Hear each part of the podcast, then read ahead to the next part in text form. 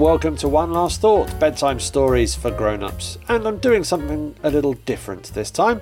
I've only done this once before, but I'm not reading from a book, I'm reading from a newsletter that I subscribe to.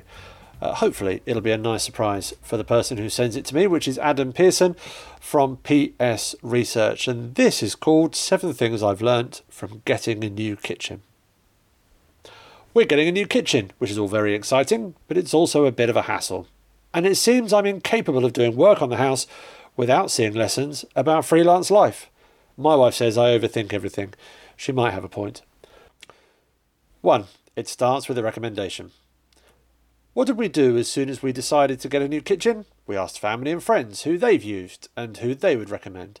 That's not to say a solid online presence isn't important, but that was the second stage for us. Get a recommendation, check them out online. So me and Emma aren't beating ourselves up if our marketing is a bit hit and miss or our web traffic is low. If we're busy trying to do good work for our clients, there's a good chance that will keep paying off. 2. First impressions matter. Communicate well. Be friendly. Turn up when you're supposed to. Do what you say when you say you will. Show that you know what you're on about. All this stuff matters. It's not just about how skilled they are at putting a kitchen together. In fact, if they can't get the communication and service right to begin with, their joinery skills are irrelevant.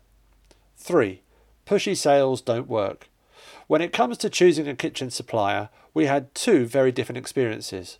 On the face of it, the process is very similar book a design consultation, spend an hour with a kitchen designer while they play on a tool that looks like The Sims, and by the end, you have a design and cost for your kitchen. The first one we went through felt like a sales process. They designed and costed up what we asked for, but spent more time trying to convince us to put a deposit down there and then. And when we finally got away, they kept calling to see if we decided yet. The next one couldn't have been more different. It felt relaxed, but they also challenged our ideas based on their knowledge.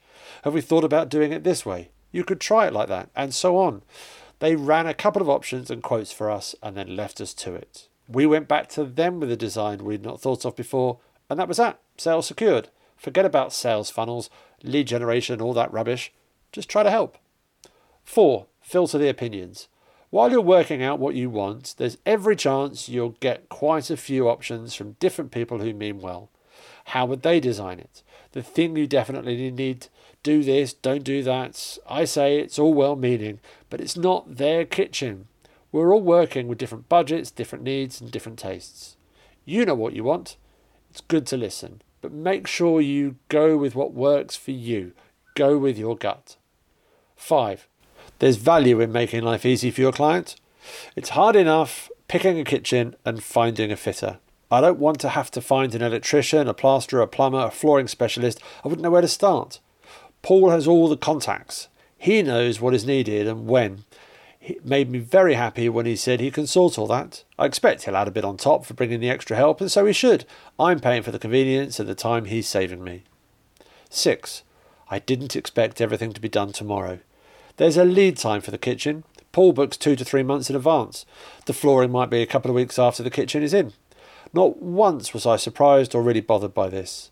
I'd have been more worried if everyone was ready to start next week. These things take time and I'm prepared to wait for it to be done right.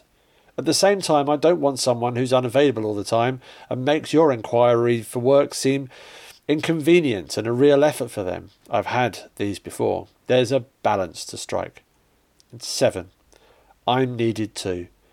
As the client, it's not as simple as finding a kitchen fitter and leaving them to it. There are loads of small details I need to think about and input I'll need to give. Which way round are the handles going?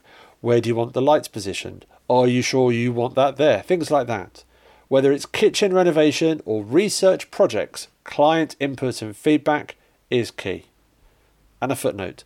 I really hope Paul doesn't read my newsletter as I've laid out all my cards here about the value he's adding and he's not invoiced in yet. Thanks for listening. Good night.